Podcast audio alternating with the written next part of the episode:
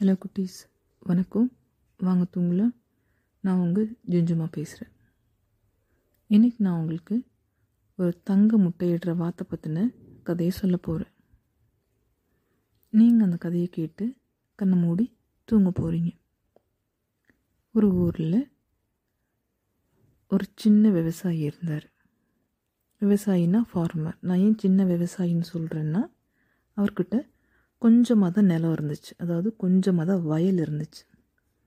அந்த வயலில் அவரால் முடிஞ்ச காய்கறிகளை பயிர் செஞ்சு அந்த காய்கறி செடியெல்லாம் பெருசாக ஆனோன்னு அதில் இருந்த காய்கறியெல்லாம் பறிச்சுட்டு போய் அதை போய் சந்தையில் விற்று அதுலேருந்து கிடைக்கிற காசில் தான் அவர் வாழ்ந்துட்டு இருந்தார். அதுலேருந்து அவருக்கு கொஞ்சமாக தான் பணம் கிடச்சிது. அந்த கொஞ்சத்துலேயும் டெய்லி கொஞ்சம் கொஞ்சமாக காசு சேர்த்து வச்சார். காசு சேர்த்து வச்சு ஒரு நாள் என்ன பண்ணுறாரு அந்த கொஞ்சோண்டு காசை எடுத்துகிட்டு போய் சந்தைக்கு போய் ஏதாவது ஒன்று வாங்கலாம் இந்த காசுக்கு அப்படின்னு சொல்லி யோசிக்கிறாரு. என்ன வாங்கலாம் அப்படின்னு யோசிக்கும் போது எல்லாமே ரொம்ப இவர் வச்சுருக்க காசை விட ஜாஸ்தி விலையாக இருக்குது அப்போ என்ன வாங்க முடியும் நம்ம வச்சுருக்க காசுக்கு அப்படின்னு அவர் யோசிக்கும் போது ஒரே ஒரு வாத்து தான் வாங்க முடியும் அப்படின்னு அவருக்கு தெரியுது. சரின்னு சொல்லிட்டு அவர்கிட்ட இருந்த காசை கொடுத்துட்டு அந்த வாத்தை வாங்கிட்டு வந்துடுறாரு.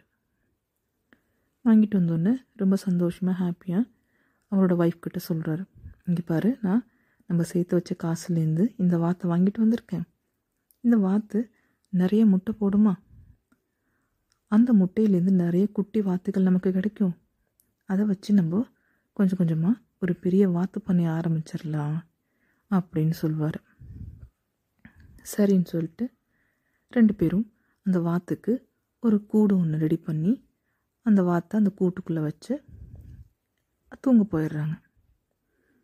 அடுத்த நாள் காலைல ஏந்திரிச்ச உடனே அந்த விவசாயி ஆஹா இன்னைக்கு வாத்து முட்டை போட்டிருக்கோம் அப்படின்னு சொல்லிட்டு நேராக அந்த வாத்தை பார்க்க போகிறாரு அவருடைய ஆச்சரியத்துக்கு அதாவது சர் ஒரு சர்ப்ரைஸுக்கு அவருக்கு அங்கே கிடைச்சது ஒரு தங்க முட்டை கோல்டன் எக் உடனே அவருக்கு ரொம்ப சந்தோஷமாயிடுது. நார்மல் முட்டைக்கு பதிலாக தங்க முட்டை கிடச்சிது. அந்த தங்க முட்டையை எடுத்துகிட்டு அவர் அதை விற்றுட்டு அதுலேருந்து கிடைச்ச காசை வச்சு அவங்க வீட்டுக்கு வேணுங்கிற சாப்பாடு திங்ஸு சமைக்கிறதுக்கு வேணும்னு வேணுமோ அதெல்லாம் வாங்கிட்டு வந்து வீட்டுக்கு கொடுத்துட்றாரு. ஆனால் அவருக்கு தெரியல டெய்லி அந்த வாத்து ஒரு தங்க முட்டை இடுன்றது அவருக்கு தெரியல. திரும்ப அடுத்த நாள் காலைல எழுந்திரிச்சு சரி இன்றைக்கி நார்மல் முட்டை தான் கிடைக்கும் அப்படின்னு பார்க்கும்போது திரும்பவும் அவருக்கு தங்க முட்டை கிடச்சிது. திரும்பவும் அந்த தங்க முட்டையை கொண்டு போய் விற்று அதில் கிடைக்கிற காசில் அவர் அவங்க வீட்டுக்கு வேணுங்கிற திங்ஸ் எல்லாம் வாங்கி ரொம்ப ஹாப்பி ஆகிடுறாங்க இது மாதிரி டெய்லி இப்படியே போகுது. டெய்லி காலையில் அந்த வாத்து தங்க முட்டையிடும் அந்த முட்டையை கொண்டு போய் விற்றுட்டு வந்து அதுலேருந்து கிடைக்கிற காசில் அவங்களுக்கு வேணுங்கிற திங்ஸ் எல்லாம் வாங்கி ரொம்ப சந்தோஷமாக இப்படி போயிட்டுருக்கு. இப்படி கொஞ்ச நாள் போனோடனே அவங்க ஒய்ஃப் வந்து அந்த விவசாயியோட ஒய்ஃப் வந்து சொல்கிறாங்க என்னென்னா என்னங்க ரொம்ப போர் அடிக்குது. இந்த வாத்து ஒரு நாள் ஒரே ஒரு முட்டை தான் போடுது.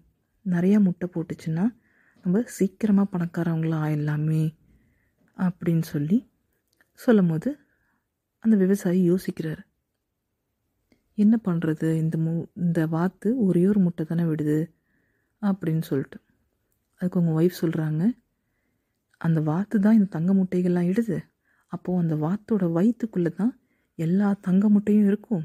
அப்போது நம்ம நாளைக்கு காலையில் எழுந்திரிச்சு அந்த வாத்தை வாத்தோட வயிற்றை கட் பண்ணி பார்த்தா உள்ளே நிறைய முட்டைகள் இருக்கும். அதை விற்று நம்ம பெரிய பணக்காரவங்களா எல்லாம் அப்படின்னு சொல்கிறாங்க உடனே விவசாயியும் ஆமாம் நீ சொல்கிறது சரிதான். அதே மாதிரி செஞ்சு பார்க்கலாம். அப்படின்னு சொல்லி தூங்க போயிடுறாங்க. அடுத்த நாள் காலைல எழுந்திரிச்சோடனே நைட்டு அவங்க பேசிக்கிட்ட மாதிரியே போய் அன்னைக்கு கிடைச்ச தங்க முட்டையை எடுத்து வச்சுக்கிட்டு அந்த வாத்தை பிடிச்சி அதோடய வயிற்றை கட் பண்ணி பார்க்குறாங்க.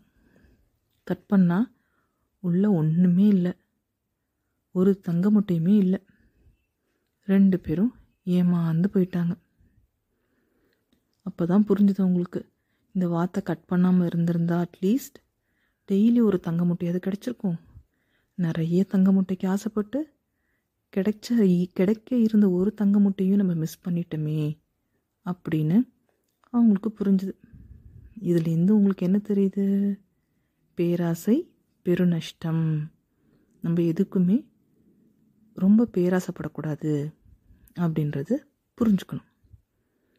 இதுக்கு நான் உங்களுக்கு ஒரு எக்ஸாம்பிள் சொல்லணும்னா உங்களுக்கு ஏதோ ஒரு சாப்பாட்டு பொருள் ரொம்ப பிடிச்சது அப்படின்னா அதை நீங்கள் நிறைய சாப்பிட்டீங்கன்னா என்ன ஆகும் உங்களுக்கு வயிறு கெட்டு போயிடும் அதனால உங்களுக்கு உடம்பு சரியில்லாமல் போயிடும் அதுக்கு எதையுமே ஒரு அளவாக சாப்பிடணும்னு சொல்லுவாங்கல்ல அதே மாதிரி எந்த ஒரு விஷயத்துக்கும் எந்த ஒரு பொருளுக்காகவும் நம்ம பேராசைப்படக்கூடாதுன்றா இந்த கதையிலேருந்து நம்ம தெரிஞ்சுக்கிறோம்.